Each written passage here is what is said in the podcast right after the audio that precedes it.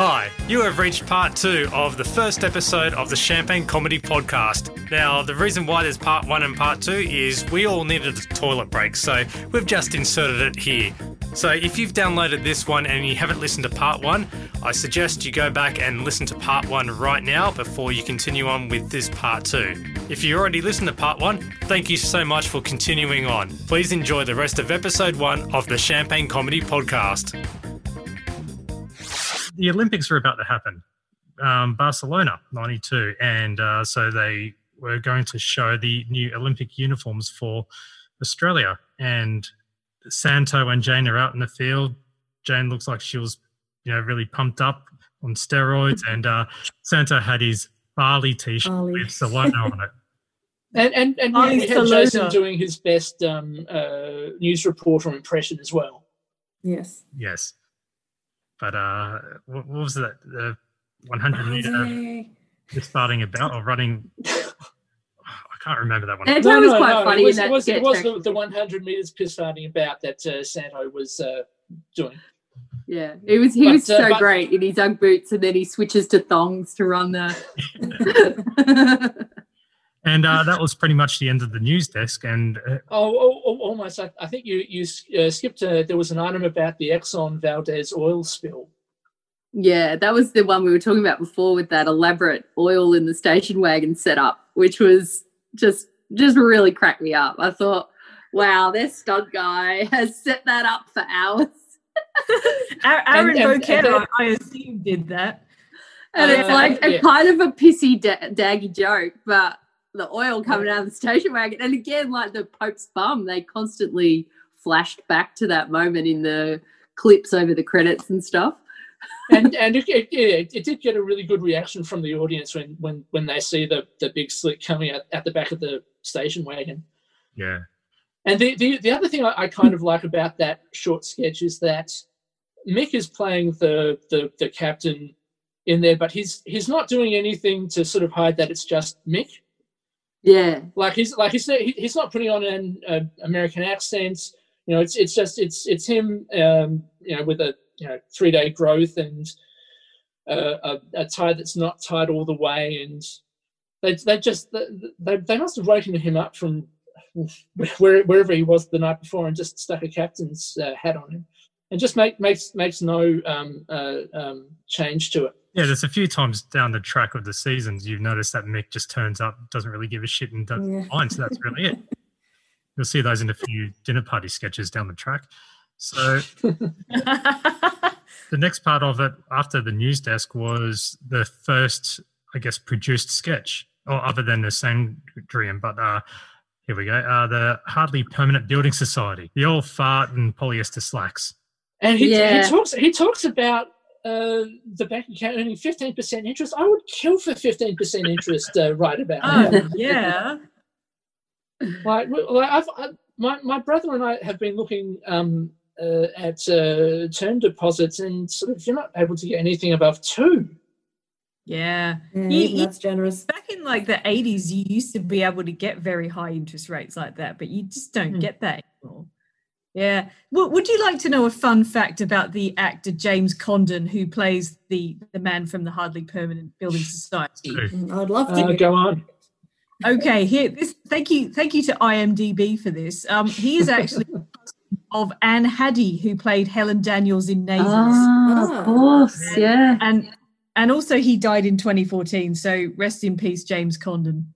Yeah, well, he was very good at swinging golf clubs into the back of his station wagon. he, it, he'll be forever remembered for that. Yeah. well, I definitely enjoyed it, and I and I think it's uh, the type of thing that you, you see nowadays in the in this daytime TV. The really bad ads for real insurance and these. Oh God, yes. Talking about. Yeah. Oh, I think I need some life insurance. Hmm. yeah, if, got one of those. Oh, yeah, let's if, let's if call them now yeah. if if if they were doing a late show nowadays, yeah, it'd definitely be those two minutes mm. um, acting lessons uh, that that appear during the daytime on a digital multi-channel. Definitely. Yeah. All right. Uh, and well, now this one's a bit weird. So the next segment, which they mm. was uh, Santo and Jane presenting directly to the camera, and in the back, there was a display for all their jokes and everything else like that, uh, talking about the new Jesus book, I guess, by Dr. Thiering about the Dead Sea Scrolls. And uh, yeah, this was a fascinating sketch, wasn't it? It was like um, something that you they would have put in in their book. You know, it's like a it's a classic comedy book um, bit of material. It doesn't play very well as live TV. It's you know too text based and too many visual gags, but a bit also. Um, I guess this is almost where I wondered if they got that criticism for being undergraduate. You know that crappy criticism that they would get at the time from yeah you know, old farts, basically. Um, it's, it's it's not it's not such a bad premise though, because I mean it's uh, it, it's only brought about just because that book came out, but it's it's essentially like what if the Dead Sea Scrolls were like today's papers? Yeah. I think it might Yeah. go a little something Yeah. like this. And it- you know? Let, let's list all the jokes we can on the bible as a tabloid newspaper and and it, it basically it feels like you know as pre was saying it's like they're rattling off all of these jokes without thinking about how this could be really you know funnily presented on television and, and i think they're still kind of learning how to do it yeah, and Mm. it Yeah. doesn't quite work really is it's not it's not a great sketch i would say Yeah, And again, this is not something that you ever see again. This is just a first episode, first series kind of moment. Mm. Yeah, it's one of those jokes you have to- realize it didn't work and they just thought we'll never do this again and probably a good call on that But one thing I think it really does illustrate is that thing I was saying before. It's really dense. I mean, if this is a if this is a lull in mm. you know funny proceedings, it's not un you know it's still good is what I'm trying to say. It's it's sort of like wow, if this is a bad moment, it's a good bad moment, you know. And yeah yeah my favorite Yeah. line in that joke is, uh, or that sketch is, it's a savior. That's my little. Yeah. I've used that once or Yeah. twice in the past, and uh, yeah, it never really hits the mark.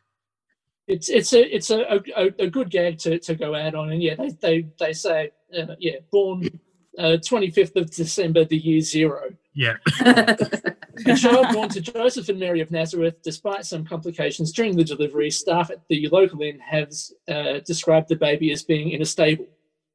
and, and cue shit scared straight after that. The first shit Yeah, scared for the, the series, which uh, involves Rob jumping out away from a truck while blindfolded.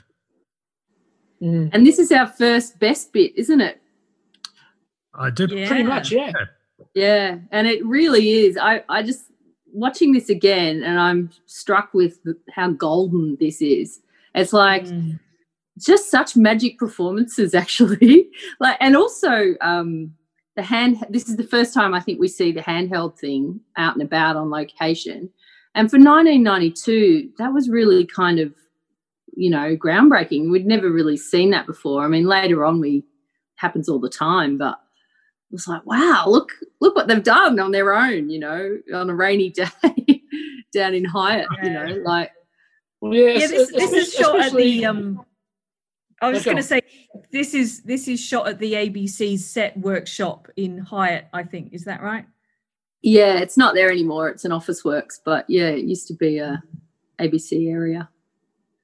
And I was going to say it's it's raining there. Did they have to wait very long to actually film Mick uh, jumping up in those puddles? When I thought, oh, it's Melbourne, it, it rains pretty much every day. I- I sort of I sort of figured that- that they i figured that they'd scheduled to record it on that day and then it, it rained and then they just kind of had to adapt the filming to deal with the rain and and i suspect the bit when mick jumps through the puddles is something they've just improvised on the day you know Well, i That's, I was just that was the thing that was blowing me away. Like the Yeah. timing in that moment, like there's it was just such a great performance. It made me mm. wonder about their process, like what you know whether yeah, they as, rehearsed as, as, it as to how or- much was scripted versus Yeah. improvised in that. whole yeah, yeah, I think it must have been a mixture, and, and and they just work so well together. that It just all came naturally on the day, and, and And I I think I also absolutely love it Tom as well. He's really quite talented in that. You know, you most of the time you're just watching Rob and Mick, but really Tommy is very funny as well. He's got the this amazing Yeah. timing, and it feels like he's talking directly to Santo at sometimes behind the camera. And I just there. It really is. I, I had I wrote down this disgusting word, which was rewatchability. because I think you can watch this um, yeah. um, segment of Shit Scared over and over again. It's just mm. brilliant. Well, I was watching it yeah. um, as part of this, um, and my partner, he, he, was watching it for the first time, and he was just cracking up at it and finding it hilarious. So, there's an example of someone who's never watched it before and finding it absolutely hilarious. So, the the other thing about this is that, um, like, we're not told much about who Rob and Mick are in this sort of dynamic. Like, we're told Rob's the stuntman and Mick's his assistant essentially, and it's sort of left to that. Um, and like we we we don't really know what's going on until we watch uh, the whole sketch really. Yeah and then another actually another piece of their merchandise that they brought out at the time was um, that video the devil at your heels. Do you remember that? Mm. yes. and they yeah. introduced it and it was so like when you watch that you go oh wow this That's was their the inspo yeah. But remember with rob learning karate? Was it karate wasn't it it was like it was, it was a Kai. Yeah. Well, what Shendo Kai or something is it? Shendo Kai. I have not googled that to see if that's an actual thing because he, he he mentions um yeah it's either Shendo Kai or Kendo Sai. Shen, Shendo Kai. It's definitely Shendo Kai. Uh, the order, according to Rob, of the rankings was blue, black, then yellow. yeah, that's definitely true. Yeah. yeah yeah. It's got that feel of, you know, that 70s stuff that they would have watched when they were kids on telly. yeah. Well, actually, interesting enough, earlier um, that same Saturday on Channel 10 at five o'clock was a show called Stunt Masters. Mm. Um, I've, I've got I've got no other information about, about it apart from that it was on well at the same time as the Late Show. So, was hosted by Richard? Ob- obviously, it's it's uh, it would have still been in vogue at the time of airing. Wow might have to look that up a bit further. Uh, but at least um, this is where we started to find out how well Rob, as in shit scare Rob, knew how to spell because it's got to be in it. yes. Just tell me, ask me how to spell doubt. Go on, ask me. Yeah, classic. B or something in it. Yeah. It'll be.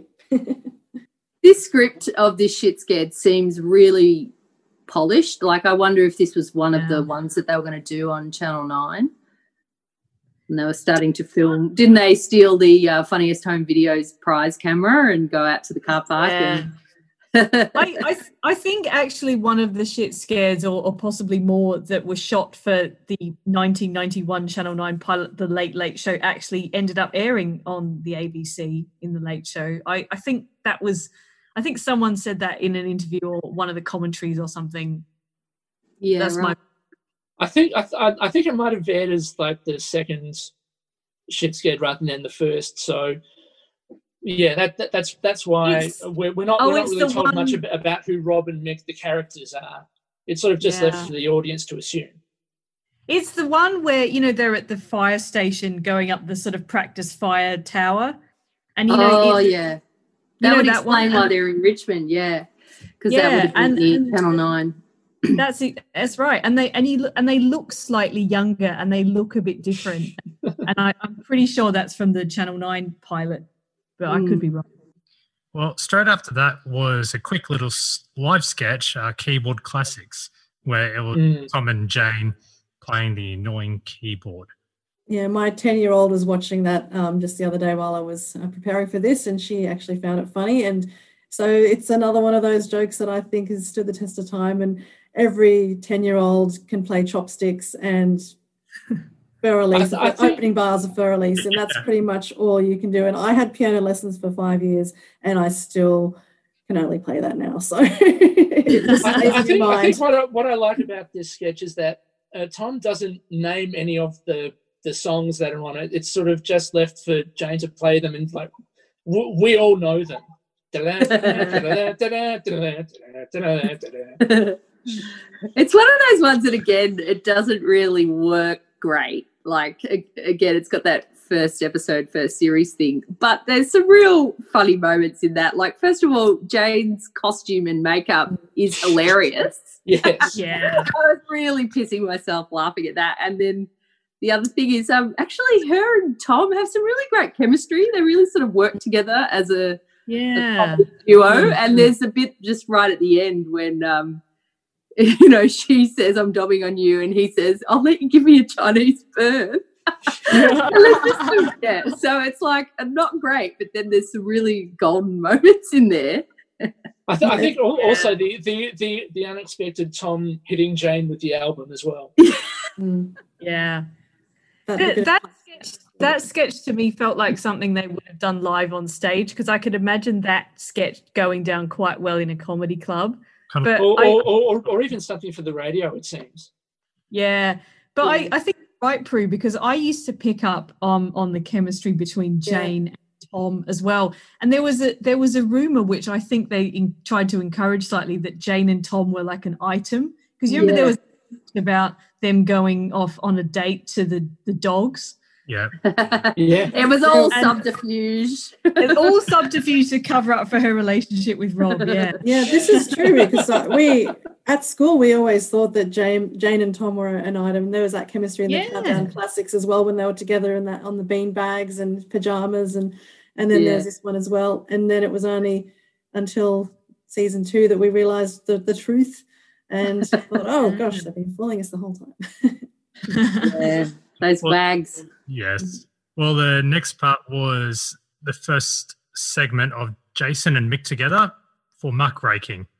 And this is the beauty of muckraking here because it was the original launch of the little fat kid from Hey Dad joke. Yay. Mm. But they Yay. also break down the whole that's Kill Todd from Neighbours. Yeah. yeah, and and this uh, this aired um, on the the Tuesday prior uh, to the Saturday. Um, again, looking at Wikipedia. Wow. no, you just knew that already. No, well, I mean, this is, I mean, just what what actually happened on Neighbours is weird enough. So, uh, Todd, um, yeah, Todd was ultimately just uh, um, trying to accept that his girlfriend was going to get an abortion. He was trying to accept it, but couldn't. He was uh, going to. Uh, he he takes a bus to the clinic, but the bus breaks down. Upon spotting a taxi, he runs across a busy highway to to, to hail it however, is distracted as the taxi moves off and is hit by an oncoming van. Now, he doesn't die from that, uh, from being hit by the van. Um, he later wakes up in hospital after a successful splenectomy. Um, for the lay people, that's a, can't believe spleen they removal. scripted a splenectomy. Wow. Um, he, he appears to have recovered and talks to Phoebe about the future and tells her she is beautiful when he suddenly goes into cardiac arrest due to a ruptured artery the doctors just happen to miss out on. Oh, it really no. was poor medical. And so, and unfortunately, he, he, he dies from that, um, but later appears in a, s- uh, as a spirit in Phoebe's mirror, telling her he will always be there for her and the baby who he says uh, will be a girl. Um, Phoebe later gives birth to their daughter, who is named Hope. I can't believe he appears as a spirit in a mirror. That's Well, genius. well, it, it- well, it, absolute it- it would have been cheaper and like wouldn't have been as much for special effects, I would think. Didn't we later find out that Greg Fleet was driving the van? That he was the one? No, that was Daphne, and that I, Oh, I forget what that was. Yeah, right. See, I'm- I'm not I'm not that big a, a neighbours watcher, but I, I know that Greg Fleet killed Daphne. That's all I that's all I need to know. Being in the industry that I work in for radio, I have met Todd from Neighbours a couple of times, but actually, Wow. Uh, Kristian Schmidt. yes, he's actually a partner of someone who works in radio. And every time I've gone to the Commercial Radio Awards, the first time I went and I saw him from across, I think it was at the Melbourne Convention Exhibition Centre. And I was with a friend of mine. I went, "Oh, that's Todd from Neighbours!" And my friend's just gone, "What are you on about?" I went, "He got hit." Oh, never mind. Don't worry. It'll take too long to explain this. yeah, Kristian Schmidt had no shortage of stickers on the front of TV hits. Yep. Oh, oh, that's, but I, I think that little fat kid, um, yes, the debut of Little Fat Kid was as uh, pretty much what made the sketch that particular segment for me because yeah, that's the start of everything. he was in the Sorbon ads before, then, wasn't he? A couple of years before then, Yeah, I remember.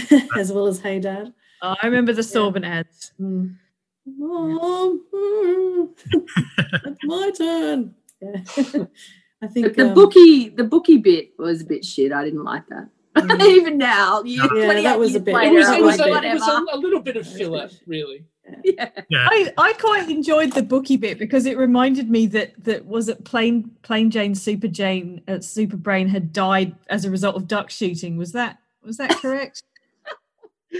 I have She, didn't she die in a duck shooting incident? I'm pretty sure that was an actual neighbour's plot. I, I could be misremembering it. I thought that was wasn't that Daphne and Greg Fleet shot her? No, you're right. Wasn't he driving a van? Oh, How many people dr- died by But driving a van? duck? All I remember from Neighbours is that Harold was swept off a cliff. Cliff. That's all I Yeah. remember. And and then he came back as his twin brother or something. I don't know. Oh, here we go. Kerry Bishop was the one who died of the duck shot. Okay. Yeah. Right. Uh, and I can't work out who actually killed. Anyway, don't have enough time for that. It's a different thing altogether.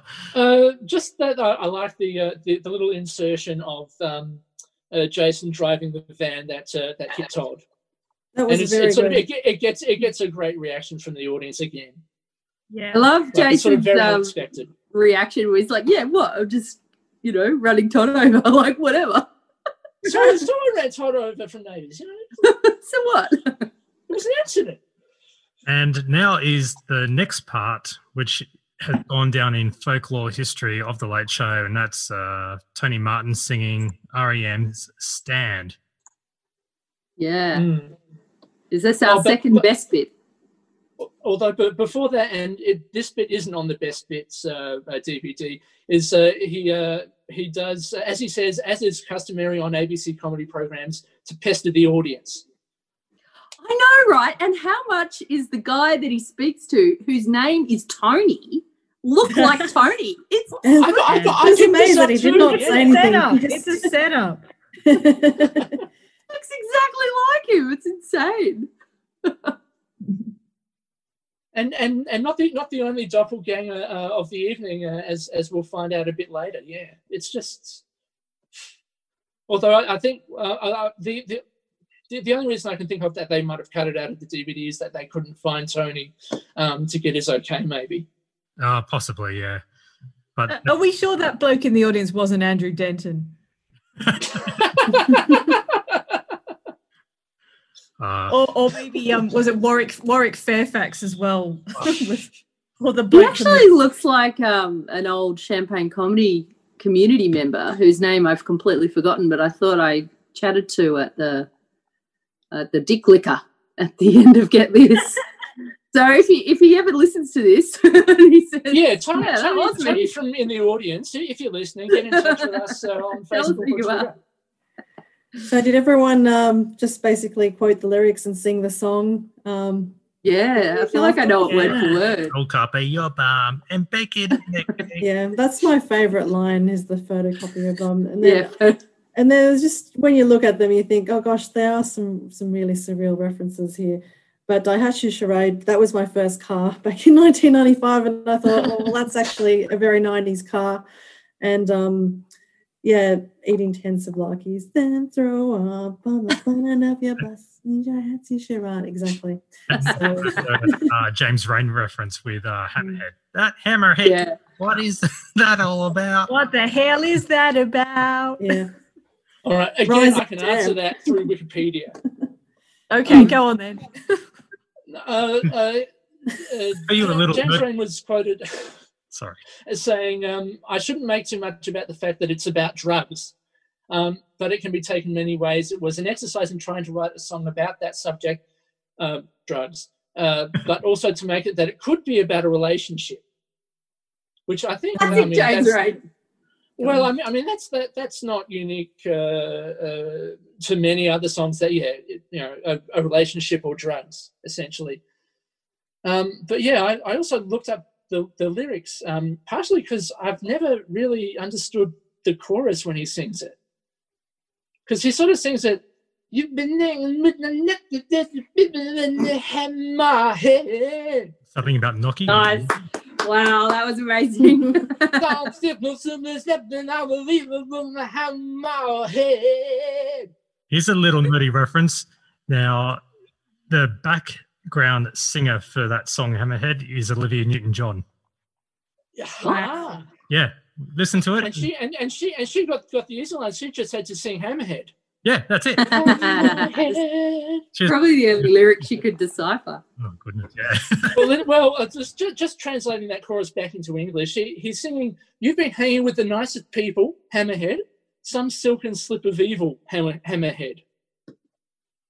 And yeah, it's just it's it's very they're very oblique lyrics, and yeah, it could definitely be about you know drugs or relationship or anything really. God, I, s- Or a shark. yeah, yeah.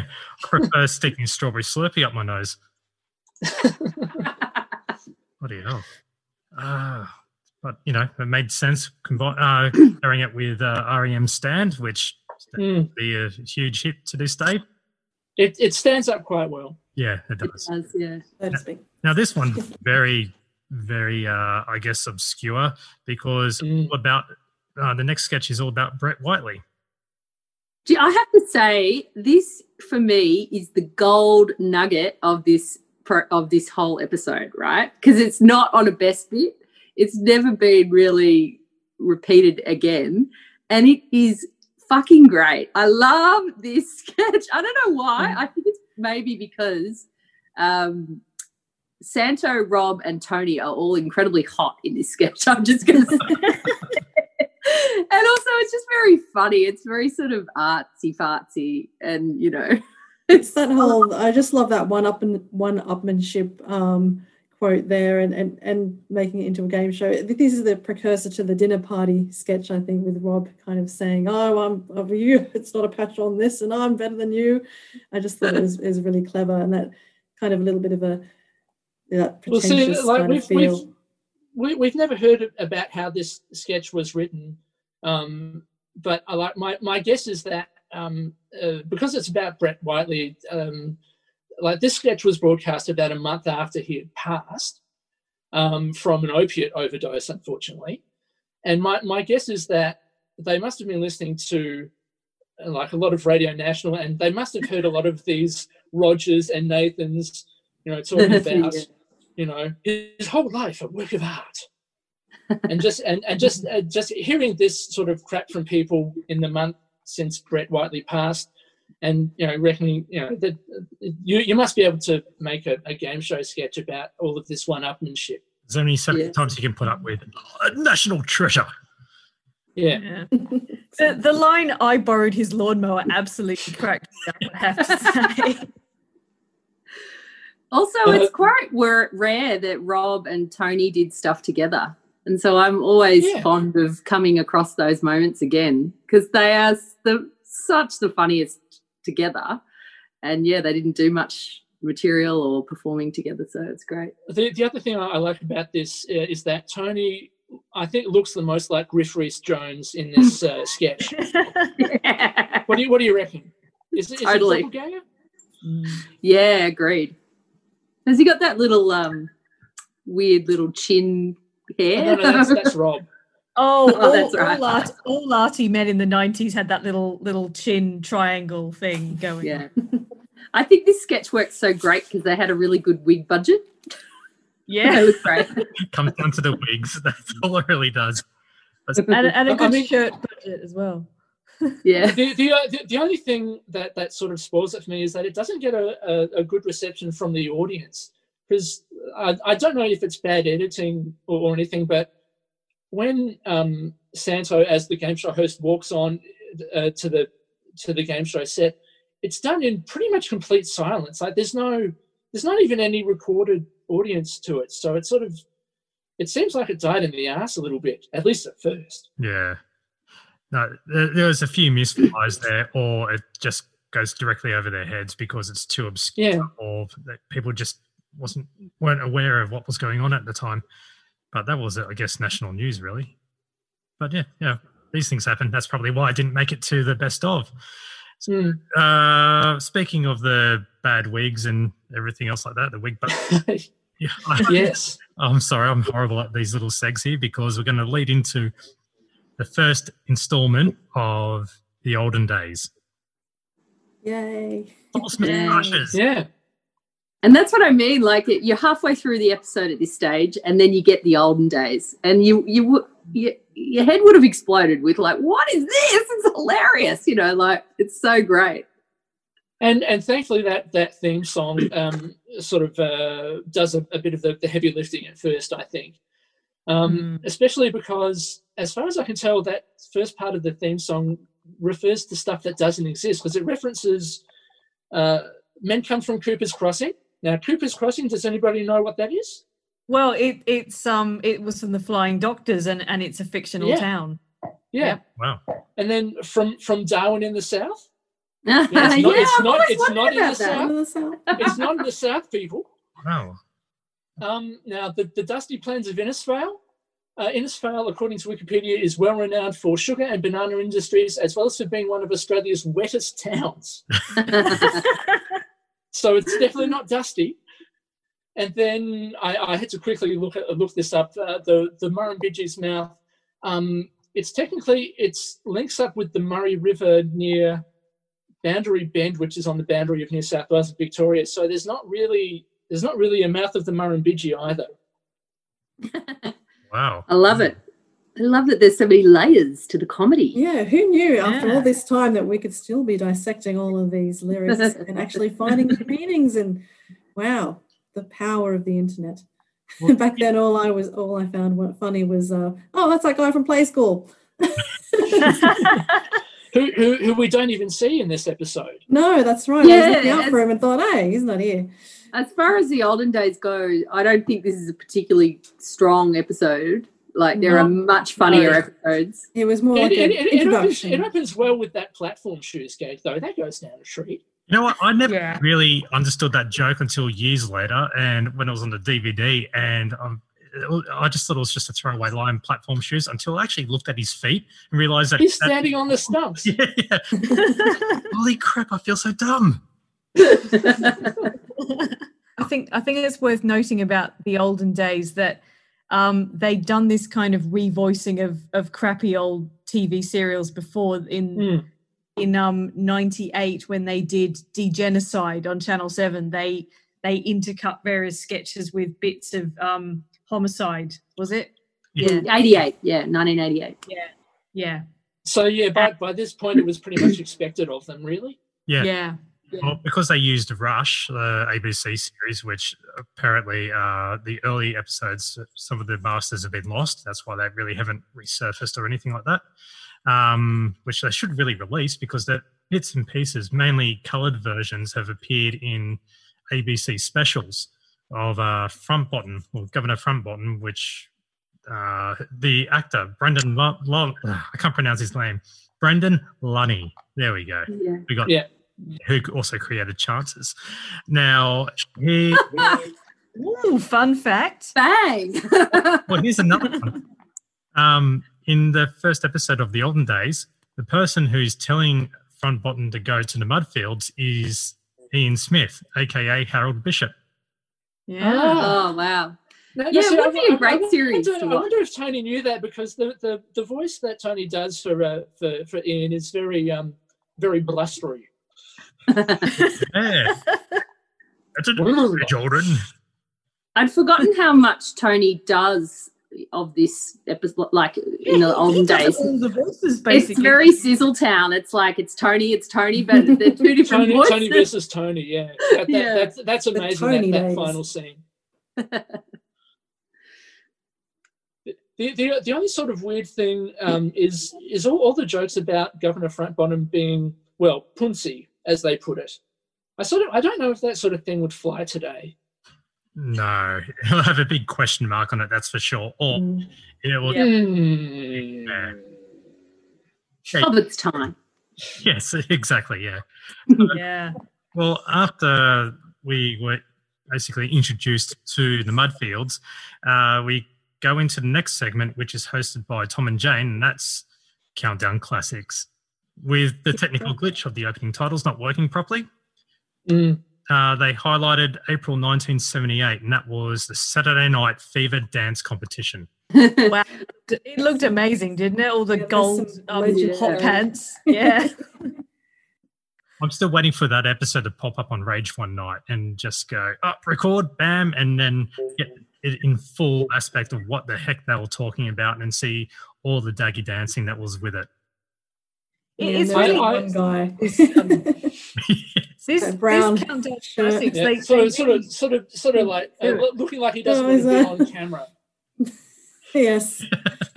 but I just love the the, the Molly stuff um, o- o- during the course of the Countdown Classics and, and that Prince Charles interview and, and all of that. And yeah, it was just so classic.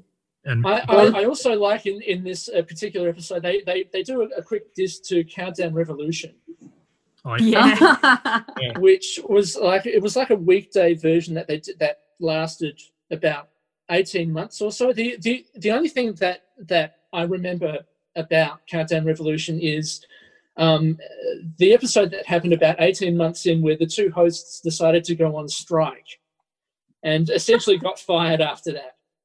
they were probably getting like fifteen dollars an hour or some shit. You know, like poor guy. Well, they, they, they, they decided to go on strike because most of the bands, and I mean, th- this would have been de rigueur for old school countdown. They, like everybody was miming to the tracks in, instead of playing live, and and and so they they yeah basically went uh, you know the, the whole running orders out of the window, and we're going on strike, and basically the people in, in the control room just ran video clips over them and you know sort of you know drowned them out and uh, I, I think you can find it on YouTube. It's from 1990, but it's it's just it's amazing TV. well, they uh, highlighted all the daggy dancing in it, and uh, but the Mm. the one that went they went straight out of was the music clip of the Bee Gees where uh, they looked like they were off their face.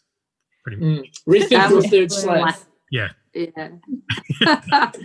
yeah, that was where I was really, again, reminded of how funny Tommy G is. You know, like he's just highlighting this guy who's clearly off his face. But if you hadn't had Tommy G pointed out, you probably wouldn't have put it together yourself. Not at all. He would he just finds the most obscure bit and makes a mountain out of it. It- it's interesting these countdown classics because like as as the series goes along they spend a lot more time on the segment and the clips they show are longer. And this one really feels like they're rattling through the clips and not sort of setting them up quite as much. And i think they Yeah, it, probably, it was it was a really quick segment. Mm. yeah. Well, they went straight into a sketch about uh, water, mineral water, which was septic springs, and this is where Rob and Jane were together discussing. But Ooh, this would be their first date. Their first date at Septic Springs. It's not it's not it's not a very the name of it. hygienic looking date. Uh, I mean, uh, Jane's only line in the sketch is to spit out water, really, and just uh, and run off. Ugh. Available in Yeah. green algae. I didn't really get this joke, but I was just, you know, fascinated at Rob and Mm. Jane doing a sketch together. That was great. I was just wondering, was there some kind of water scare? But that was the late, very late '90s in Sydney when we had uh, the cryptosporidium outbreak. Right? yeah, no, they do. They do do jokes about that later or Yeah. season two. I can't remember. I, I, I, Yes. I live in Adelaide, so so you, you don't need to talk to me about that water. Yeah, there was a joke Yes. about the, the pineapples in season two. fine um, doesn't it Deadly pineapples in every third can. That was the joke about the food poisoning. So yeah, look, looking looking at, at this sketch, all I can think of is the the poor props guy that had to make that disgusting looking water to put in the bottles. it was probably chocolate milk or something. Yeah, that's that, that's what I reckon. I, I think this um this sketch is just a response to the fact that basically kind of late 80s early 90s there was this real fad for bottled water and it was the first time people had been paying for water and there was a lot of is taking around oh my god you're paying a dollar for a bottle of water you can just get it from the tap and all that kind of stuff and you know these days lots of people buy it or in fact we've kind of gone the other way with people filling up with their you know refillable bottles now to sort of save the environment but, Mm. but back in the 90s buying a bottle of water was a cool thing to do you know Yeah, I actually don't remember yeah, buying bottles of water. What did people do if they didn't have any water back then? They just had a soft drink or some juice or something.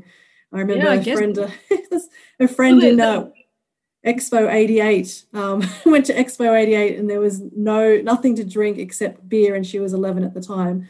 So her parents had to buy a can of beer to give to her because there was nothing else for her to drink. So you couldn't even get water back then. So Wow. yeah, septic springs is, is, is as you say, as you say, Alison, it's probably uh, a response to people starting to drink bottled water. Yeah. It's as natural as a dose of the runs. Oh, hold on, wait. I got the sound effect for that. nice. Oh, we should have had that through the whole. Ah, you said Yeah. You did, you did. Only just now hearing that. One more time. There we go. the best 800 bucks I've ever spent on that machine. Now, uh, we have the news desk, uh, news desk straight up, uh, which uh, we have a. Uh, oh, here we go. Tony impersonating Dr. John Hewson over the phone. Mm. Yeah. And- Presumably and- they didn't have to make him up. yeah. yeah, it was Mm. like a cheap way of doing it. And Was this the only time they did a second news desk? I don't remember that being a feature of other episodes. Yeah, I'm, I'm not sure. Yeah. It, it, it, yeah, it, it might have been dropped certainly later on. Um, Mm. But yeah, they, they just they needed time to fill in, and they thought, well, we'll, we'll do it with a couple of interviews. Really? Mm. I think the one of the standout things about this episode is the it's very sort of scripted. Like it, what I mean is it's dense of material. Whereas later Mm. on, I think they relied more on being silly or you know stretching characters out and you know and Ho- hoping that, that Graham and the Colonel could uh, run for 15 minutes. yeah. Yeah. But this one's is just like material. You know, like they've scripted this bit, and again, it just feels so dense. Do you remember what impression Rob was doing of Bill Clinton in this one? A very good one. Mm. Although the oh, wig was oh. wrong. Again with the wigs, they they got better with making The, him look. the, the only thing that, that distracts me from from that Bill Clinton impression is that sort of weird sort of cleft in the nose. Oh, It's that's sort of weird. it's really off putting. The bum Yeah. nose. Yeah, exactly. Yeah. And straight after the news desk was Mick and Tony out and about, postcode from Shopping Town, Mm. yeah, I love these little postcodes, postcards. postcards. Um, and Glenn Do, do we Rowan being know, the, do we the, know the what most. shopping mall this is in Melbourne? Well, that's exactly Yeah. what I wrote down, Alison. I'm like, where was this? Question mark, question mark. I was Yeah. appalled at this um, shopping town because the roof looks unfinished. It just looks like the dodgiest pile of shit. Yeah, my, my, my, my, not guess, my guess is that it might have been going under renovations at the time. But yeah, it, there, there's a lot of exposed wiring there, which is very odd because there's a lot of like kids stuff going on around there, like you know, uh, uh, toy, you know, toy cars and toy choppers, and you know, Cat in the Hat fun jazzercise show at eleven and one. It yeah, look like I a think the thing that environment for children confuses me, it's confusing because um, obviously their closest shopping centre is Southland to um, where they were filming in Elsternwick, but this is not that. It's like maybe it's Highpoint, or I just need to know, or it's Northlands. Yeah, can, but can the can the Melburnians listening get in touch with us? yeah, because be a very um, elaborate, very elaborate setup, and but no, obviously not. There was it's I- funny, um, just when they went into the news agent and they had the, the And they were ticking off all of the different cliches. Um, Yeah. And my, my partner noticed that the obscure American hero was actually um, he knew exactly who that was, and um, and this this the All Star and the Slam Dunk contest in 1988 up against um, Michael Jordan. This was um, yeah, basically. So he's like, I know all about that, and I know that exactly where that is, and he looked it up on YouTube and showed it to me. So Oh, Dominique Wilkins. Dominic, Wow. Yeah. Yeah. it was funny when Mick said the skeleton on the toilet is now hanging in the National Gallery. I, I remember going through the poster racks at my nearest sort of Westfield shopping town every time we I would go there. Um, and there were always loads of the, the pockets were empty. And as they're going through finding the, the things on their list, there's all these empty pockets that they have to go through. Mm. yeah, some But kids yeah, that- taking that's the times the- tables. Yeah. The, the the posters at the newsagent is really the, the highlight of this. Like it seems like the rest of it was pretty much improvised at the time, I, I reckon. Um, Yeah. Especially that that weird footage of Mick trying to dance during the Cat in the Hat fun jazzercise show. That's the second time I've mentioned that. Um, Like like not, not doing much movement with a cigarette in the mouth. Oh my god. It's just weird. Smoking in a shopping town. I Yeah. can't remember that. Like, Oh. watch it, wa- watch it back again. He's, he's, he's got a fag in the mouth. Yeah. No, you could do that back then. I think I remember you could still smoke in in shopping malls probably early 90s. Yeah, Yeah. you could do it Um, up until two. did you guys- Could you? Okay. Yeah, I was working in retail at the time, and I remember that the area that I worked in, they constantly had people coming in smoking, and then once the ban came in, it's like, yes, this place won't stink anymore. Mm. So it was around 2000 because after that I moved on. So yeah. It's funny how quickly we forget how prevalent smoking was back back then. Yeah. How everyone used to do it in planes, offices, shops. Yeah. World's a better place without the all big- that. Did, did anyone notice the sketch where Mick is in the photo booth? And and it, it I, think, I think the joke is like he's doing a dick pic or something in the Yeah. photo. He's- I need time to get my ducks up. tiny bit, and and he's, you can sort of blink and miss that. But I just went, whoa, he's Mm. doing a pic in the photo booth. the, the 90s version of a dick pic. yeah. Exactly. ahead of his time, that's for sure. It was Mm. also funny when he sort of danced off to the liquor land. Like, Oh, it, it, it just it really did look like a fairyland? With the, the brick wall and But yeah, the the, the, the, person in, in the newsagent bit, uh, I, I think is really the, the hero of, of the piece. Um, yeah, uh, essentially go, uh, going through uh, the poster rack looking for seven surefire items. So um, a poster of Marilyn Monroe, a poster of a woman on a sports car, a poster of an obscure sporting hero, Patrick Swayze, some sort of gratuitous boob fest, um, an awkwardly posed shot of a heavy metal band, and uh, the uh, the surefire one that's definitely going to be in there, the skeleton on the toilet. And uh, do, do you reckon? I've I've got a bit of a conspiracy theory about this. Do you think that they worked out those seven? Uh, like, oh, yeah. Do, do, do, do you reckon they, they looked at the rack before they shot? Yeah. first oh one? yeah, Yeah. They would have looked at the rack. Damn Um, it. I was yeah. like, there's a little piece of me that really hopes that um, that that wasn't the case. All right. Yeah. Okay. I mean, I mean, to to their credit, they they don't get even halfway through that rack, and like it, it only takes them about what was it, one minute fourteen point four seconds according to the screen um, until they find them all. Wow. Let's never ask them, so we can just um, hope Yeah. that it was Yeah. just Yeah. all done Yeah. naturally. Comedy magic. Yes. Well, Comedy Magic now is the commercial Crime Stoppers, where Mick and Santo would break down late night ads that they discover or viewers would submit. And in this case, it was the first one up was the medieval fair in Birdwood. Mi- Hooray! I love Yeah, commercial so crime Adelaide stories. represent. yeah, well, Yeah, yeah. I, I remember that ad. I, I don't know if Daniel remembers the, the I mean I've certainly been to the Birdwood Mill and they used to have the medieval fair every year and I think I remember seeing ads for that. I don't know if you remember those, Daniel. I, I never went to the medieval fair. I vaguely re- remember the the ad. Um, yeah, not not through uh, commercial crime stoppers, but yeah, when when you get an ad that starts with "Hear ye, hear ye, hear ye" in a bad in a bad Cockney accent, Yeah. you, you you don't tend to forget that.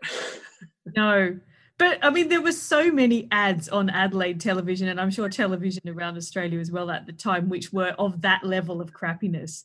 So, hmm. yeah, in, in many the Birdwood Mill ad doesn't strike me as, as especially hilarious, but you know, I okay, fair enough. I guess maybe in Melbourne it was. And, and Oh, I it's, it's, just some- love it's something this that's, that's desperately missing from uh, from modern TV is, is the crappy local Yeah. ad. Yeah, I don't, I don't think you, you you couldn't really do a commercial crime stoppers today. I reckon.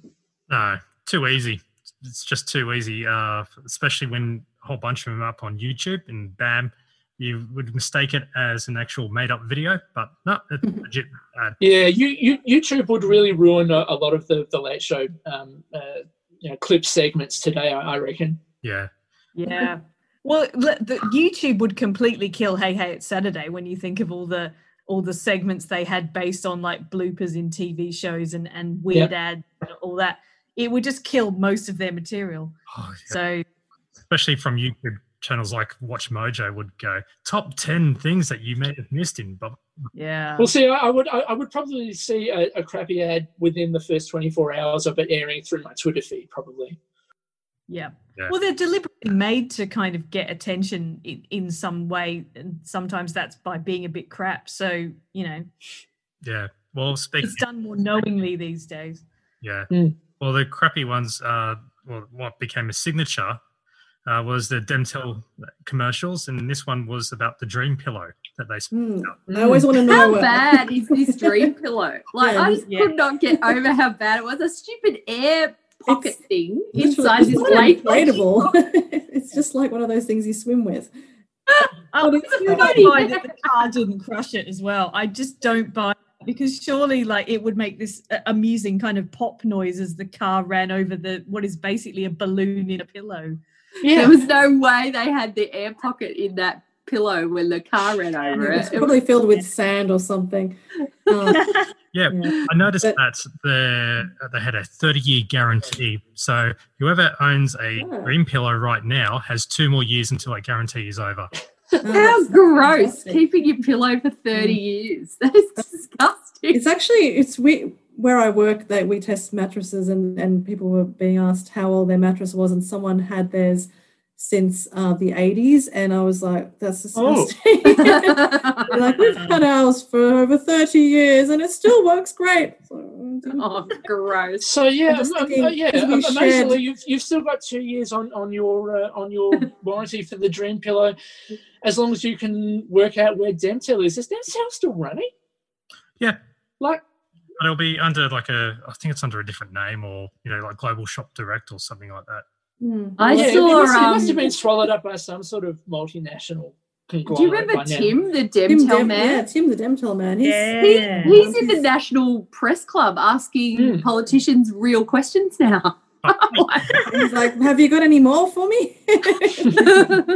but wait, there's more. yeah, I've got some steak knives here if you want steak. Just just make sure you don't put them near your Dream Pillow. That's all. But Yeah, back but to they got- commercial Crime Stoppers, is that a segment that they stopped doing in series two or did very rarely? I feel like it's a Mm. series one phenomenon. Hmm. I think so. I think so. I loved it. It was so Yeah. great. And the Yeah. bad case of neck gap was just really hilarious how they were just searching in that dictionary. The what medical neck gap is. It's just- and, And and again, sort of similar to uh, to muckraking, um, uh, Mika and Santo inserting themselves into the commercial again. Uh, in, Yeah. in, in, oh, in the just really the- the- bad testimonials. That It's great. amazing. It's amazing. it's just it's and what's amazing is is how they haven't actually um, it, nowadays when you watch things on TV and you see j- tes- testimonials that are just as bad and you think gosh haven't anyone hasn't anyone learnt any acting skills in the last 30 years Mm. Yeah. Yeah. And they wrapped it up with the preview of uh, what was going to be on the next episode, which was uh, the Nobby's Kitchens ad. So, you know, that kitchens, kitchens, kitchens guy. Dickhead, dickhead, Dickhead, dickhead. dickhead. Sorry, I, I, I had to jump in there first. But uh, after the commercial Crime Stoppers, uh, came up the new currency, uh, the- or the, the coin. yeah, they're really obsessed with this five dollar note, aren't they? Mm. yeah Mm. the It was the first plastic note, so it was. No, no, Yeah. no, no. That was uh, 1988 with the commemorative bicentennial $10 note, wasn't it? Well, But I I think- think I think circulated. This was, That was the a first trial. proper one that was widely Mm. circulated. And Yeah, they talked true. about the coin, which I, I vaguely remember seeing the coin, but Tony saying that he got it its change. I thought, gosh, you could have should have kept a hold of that one. Um, Top, top I, I do from Tony, vaguely remember that. yeah, the the ice cream at the movies. That was Yeah. classic. yeah. Um, but all I could think when I was watching this is cash. What's that? Yeah. Not allowed to use that anymore. That's gone. Oh, gosh. We, we, we haven't really talked too much about the, the pandemic that, that we're all in, but yeah, I mean, even with 28 years of, of time passed, it's amazing to, to watch through all of this and, and note uh, how, how much of this is sort of quaint and old fashioned. Mm. But yeah, es- uh, yeah, especially something as obscure as a five dollar coin. I think the five dollar coin was never in circulation. That was just for comedy No. purposes. Yeah. It was no, it was it would have been a special thing issued for collectors, and and they still issue these kind of special coins, and you can use them as currency, but In fact, then yeah. I do remember Properly. receiving a Simpson and his donkey five dollar coin, and there was a space one as well. This was in the early nineties, but I wish I had them now because I know they're worth a lot now. I think like Mm. five dollars. Well, they're worth at least five dollars anyway. yes, indeed. So after when uh, so Tony's trying to you know decipher whether the coins and the notes are confusing his uh, quote nan unquote, and you know played by Myrtle Woods, of course. Let's let's not forget Myrtle Woods. Um, And she was in quite a lot more sketches, wasn't she? Yeah, she she turns up quite a lot in the Late Show and and various other projects that they did as well. And and I think Tony actually became quite good friends with her, and he attended her funeral after she died in two thousand and one. I think Mm. so. But, but Myrtle Woods had been in in a lot of stuff like dating back to the sixties, sort of television with Bert Newton and stuff like that. So, you know, quite quite a prolific actress over a number of decades. So this is probably and the she- first. she's really um, good in this as well. Mm. Yeah, she's great. Yeah.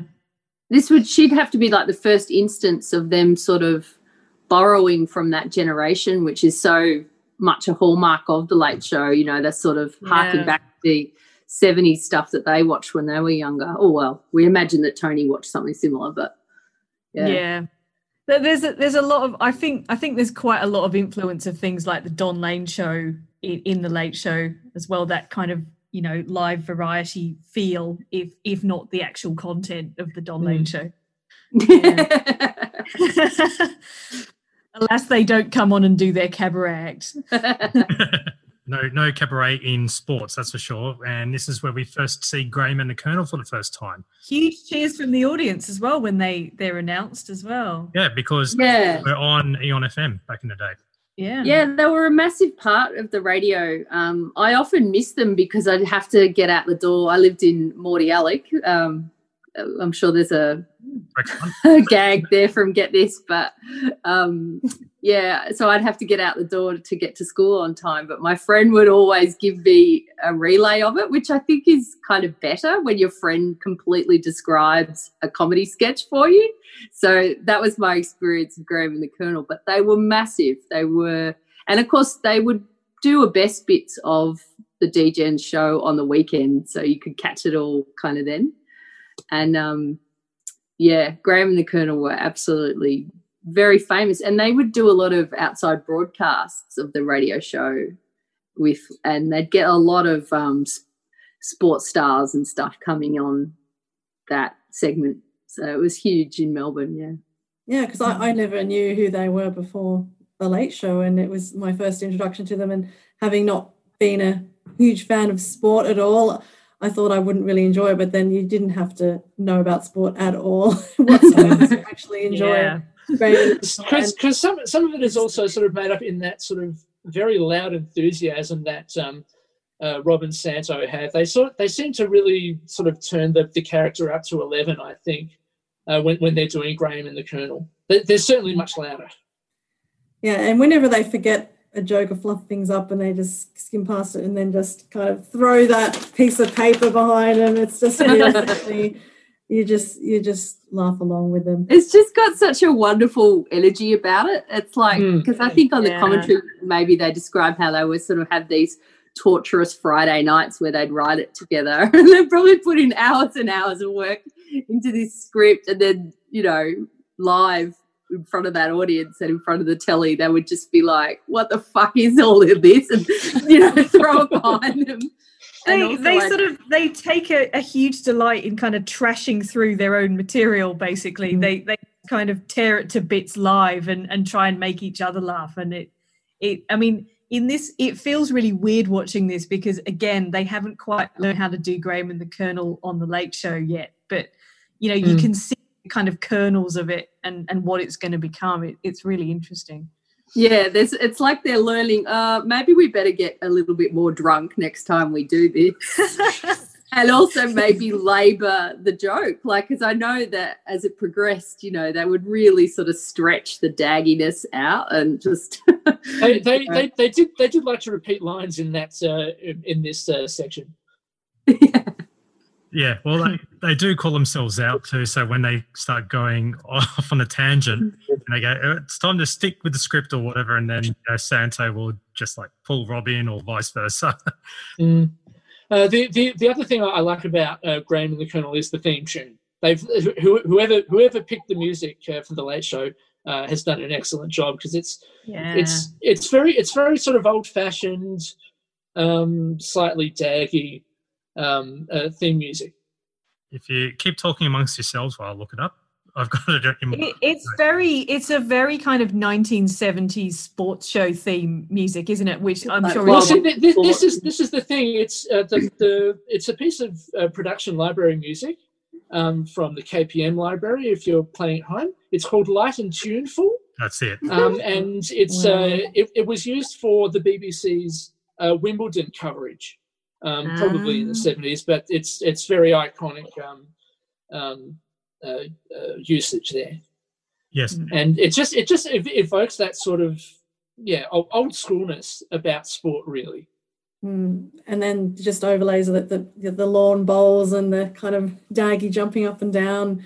and, and that, and that weird sport. What what the hell sport is it where a kid is running with a small tire tied behind, uh, dragging behind? I, I, never, I never understood that one in, in the title sequence there. isn't that like It- house it's, sports um, day it, it's something that that sort of um, runners do as a to train as, as like resistance training. They'll they'll jog with like dragging a tire behind them to kind of build up their Uh-huh. strength. So it, it's not a real sport, but I think Prue's right. I think it also is probably quite common in school sports days because you, you end up doing these silly kind of obstacle course type games, don't you? like egg and spoon races and Yeah, exactly. Sack race, you know, all that. Oh, the sack race. Yeah. Yeah. The the the, the other thing um, that's missing uh, from this episode, maybe the first few episodes, is that wonderful um, you know introduction. You know, tough, uncompromising, no holds No barred, holds no barred, bigger no pardons. bigger pardons. All- Oh, beg your pardons. So, Five like, like- like with, with, with, with episode one, it's just Tony saying, and now here's the latest in sport from Graham and the Colonel. It's sort of straightforward. it's it's it's it's not as good. That's it. That's it. Yeah. Yeah. In fact, I've got to highlight. There's one joke in it which went straight over everyone's head. It was, I reckon it was a unscripted joke where I Mm. I don't remember the setup of it, but uh, but Santo is referring to Peter Senior, and he all I've got down here is Peter Senior and his son Peter Senior Junior. yeah, that was a great one. There was Good also joke. some Again- really great um, bike material, like going for a dink, and um, Santo had all this stuff about the T bar on the bike and the, the sissy and, bar. and, and, and, and talking about Tiffany running cricket. Again, Tip- look, yeah. I'm, I'm, I'm not a, a, a sports loving uh, guy by any means, but I like it's still it's still funny to me. Yeah, I wondered though that there was that material about the Sri Lankan cricket team, which I think I don't know about sport, but isn't that a legitimate cricket team now? Was it? I'm assuming the joke was it wasn't then back in the nineties. No, well, Oh, Sri well, Lanka cer- was- certainly that, that it, it probably wasn't as held in high regard as other um, countries' cri- cricket teams, probably. See that Was it- material's a bit they were dodgy. Always, yeah. I mean, Sri Lanka, as I remember, were always a bit dodgy. Like they weren't very good as a team back then. They they may well be better now. I have no idea. I don't really follow cricket, but you know, it's a very small country, and so they they don't have the population to draw from like you know India does or whatever. So they weren't very good at cricket. And also, you got to remember, like at, at that time, Australia basically dominated cricket. We were the best. So Mm. we more the nineties. yeah, eighties and nineties, we were we were a very very good cricket team. Yeah, Yeah. and pretty much after the Graham and the Colonel wrapping up, it was the closing time, which was the, the presentation of the worst album cover back on the vinyl hey, of Return. where's Jason in this? Where Jason? Yeah, where where's Jason? Because I, I he's he's gone missing. I, I hadn't even noticed that. I'm, I'm, Yeah. I'm afraid to say, but you're right.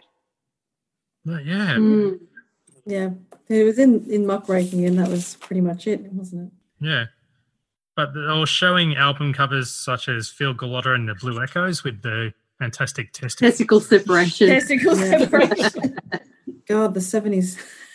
and then and then uh, Jane Ten- showing like J- Jane is is certainly a child of the seventies, uh, considering that that she's showing all those Ripper album covers with the the, the track listing Yeah. painted on the bum cheeks.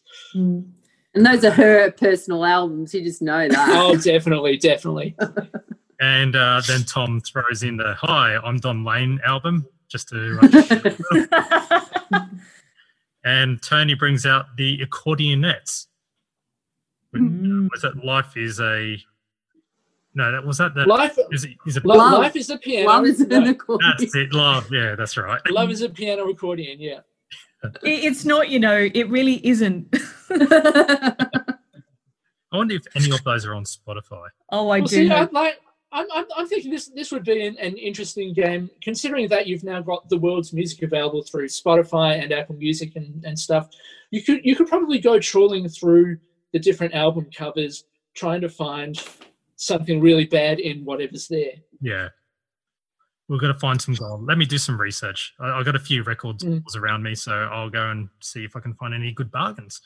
And especially the high on Don Lane, I'm very intrigued by that one.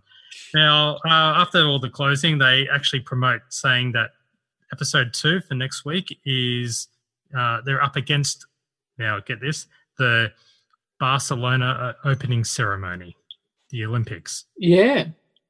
And so, Alison, you said the first episode you watched was actually the second one, so that means you weren't watching the opening ceremony like Well, everyone else. I I find it really difficult to believe that I wasn't watching the Barcelona Olympics, but you know, I have very distinct memories of of watching the second episode of the Late Show and just falling in love with it. So so clearly I wasn't. Yeah, there may have been a lull in the proceedings, and you thought, I'm going to switch over Well, during yeah, I this mean, parade. Yeah. who who knows? I mean, you know, you've you've got to factor in the the half hour delay in Adelaide as well, which which may have been in Mm. place. Who knows? Look, but I, yeah, I might I, I I might have to give a slight spoiler alert to next week's uh, TV guide, but um, uh, according to the TV guides, then the actual opening ceremony didn't happen until half past three Mel- uh, in the morning Melbourne time on the Sunday.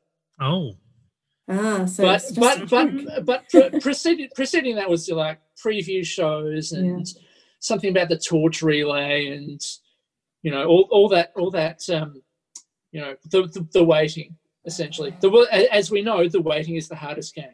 well, now. so they would have had to have made the most of the prime time Yeah. during that, that time. So I yeah, you're right. I remember the Barcelona Olympics and staying up to watch all of those Kieren Perkins things at, at 3 a.m. and telling my friends that I was up, I had only had one hour of sleep all, all day because I was too busy Mm. watching the Olympics. But what Olympics? What are they? Watch all those on YouTube. They've put them up there now because of the Yeah. pandemic. And to distract people, they've got the opening uh, for the last couple of games up on YouTube in full now, so you can relive the Barcelona 1992 opening ceremony. wow. We, we, we might have we, we might have to do that um, before we record the next uh, episode, just as a bit of homework, perhaps. I thought I thought that would get that reaction. Yeah, it's, it's it's it's not not as it's not as interesting as the Late Show, that's for sure. Yeah, Definitely. And uh, yeah, that pretty much wraps it up with uh, all the closing credits showing the montage of the rehearsals and then because Now, the yeah. Melbourne little tag on the end, which uh, just, just just quickly, Sure. because uh, we we mentioned James Condon and Myrtle Woods. There was a, another uh, name in the closing credits um, that uh, uh, that came up, Duran O'Brien. Does anybody remember where Duran O'Brien was uh, in the episode? no, who's that? Um, uh, maybe uh, just as a bit of a hint, he only had one line. Hmm. mm, no. Now, and, and that, that line was, uh, Dr. Houston, thanks for your time. oh, the kid. Oh, the little The kid. kid. Oh. Is he Now- now- famous or something? Uh, I, I must admit, uh, I'm, I'm only supposing that it's the little kid because I, I did stick uh, Duran O'Brien's name into Google, and the only other thing uh, that I could find uh, was that he was in an episode of Blue Heelers in 1996, um, season three, episode 38, called Buck Naked. Don't worry, Duran was not buck naked. Um, he appeared as Halloween Kid 1. Mm. Okay. Um, which m- must have been better than Halloween Kid 2, but um, good good sleuthing, Daniel G. Yeah. but uh, yeah, that's uh, I'm I'm s- I'm supposing that he's uh, uh, mini mini Kerry O'Brien, um, and hopefully got paid well for that one line. Maybe he's Kerry O'Brien's child. Would that make sense? Wow. Oh yes, I haven't even Ah. thought of that. Because Kerry O'Brien would have filmed that in Melbourne, and Yeah. Interesting. Ah. Hmm. Well, mine. I, I, I, I hadn't even thought of that because yeah, it was a the, the Maybe the that's an the inside interview would have been the gag. Seven thirty report. yeah, Although, mind you, was seven thirty report. No, was Kerry O'Brien on the seven thirty report at that time, or was that? yeah, yeah. Because I'm, th- I'm thinking the seven thirty reports were all state based, which would have been might not have been Kerry O'Brien. Well, Well, Kerry I don't O'Brien know. was Now. I don't know anymore. Victorian. I know. what was Paul Lyneham on? Oh, Uh, wasn't that Lateline? Late line. That's. Oh no, Lateline's Kerry O'Brien. No, no, that was later. Oh, was, yeah. But he A- definitely A- did the ABC 7:30 nerds report. listening, get in touch with us. yeah, Facebook and it's Twitter. like, we need some more ABC nerds. Yeah. I, I've just um I, I've just put Kerry O'Brien into Wikipedia and he's got six children. So, you know, Possible. one of them is Duran O'Brien. Yeah. It's a, oh, now that I think about it, that child really does have his features. It sort of looks like him. So that's I'm okay, so maybe it is. Yeah. Hmm. Nicely done, Daniel. Nicely done. It's sort of well, it's well, it's it was me just putting the name into Google, but uh, I'll, I'll take it. That's all. I I'd have I'd have thought that Duran O'Brien is a pretty unique name, so he'd be quite easy to track down find him. yeah, like Piffy. Yeah, exactly. It's a unique name. No one else called Piffy around the place. Cannot wait to get up to that episode. Yeah. Yeah. All right. Well, I guess that uh, that covers the entire season one, episode one of the Late Show, dated July 18, 1992. And uh, yeah, and look, how, look how long we've talked as well. Good, good luck editing this one, Matt. Wow. Yeah. Yeah, that's Yeah, long. good luck Yeah. getting this down to 45 minutes. yes. Well, Good, good, good, good, good luck if you've made it to the end of this one, listeners. Yeah, I appreciate Yeah. the time for like all of you for joining on this major experiment. I think it's really paid off once I start tweaking all the little bits and pieces. But seriously, thank you very much, Alison, Daniel, Kim, Prue, for wasting your time on a Saturday night. Really, That's Oh, what it's we've what else always we gonna done. We're used to doing that on a Saturday night. It's, Yeah. it's been interesting, It is an and uh, one one episode down, thirty nine to go. looking forward to it. Let's do it. yeah. And then, and then, and then after that, who, who knows? We could branch out into other parts of the Working Dog universe. Yes, Yeah, we can Um, do all great. panels. well, but it is to maybe invite a few extra people on this podcast as well. So stay tuned. So even if you don't listen to every episode, just keep an eye out because I do have a couple of special guests lined up. Just know that if we're um, if we're profiling pictures of you, we're probably scraping the bottom of the barrel. Yes, I agree. Very obscure Working Dog reference. That one. Does it? Does anybody remember pictures of you? Yep. Yes. I think it's all on YouTube. Seen it. I think I think they they, they, they came up with the, the the concept after listening to that song. I think that's about it. yeah, I went to a recording of pictures of you, Oh, okay. which episode and it was was that? good. Uh, Sorry, it's- can't remember who. Frank Woodley? or Maybe uh, Ando. Ando? Can't remember. Oh, it might have been Frank. Yeah. Yeah, that's interesting. Well, looking forward to covering that when we've done all the late show. Mm. and and on and on that obscure reference. Yes. Thank you very much for joining. And uh, please hit us up on Twitter. Oh, I'm going to do a Twitter plug now. TLS Champagne. Yes, it's run by us, the website, not Working Dog or any of the team, but we are associated one way, form, or another. They know our presence and they love us. And uh, feel free to email as well, champagnelateshow at gmail.com or visit our website, champagnecomedy.com. So uh, my name is Matthew. Thank you very much for listening and thank you guys for coming on. Thanks, man. Bye. Thank you. Bye. See you guys. See ya. See ya.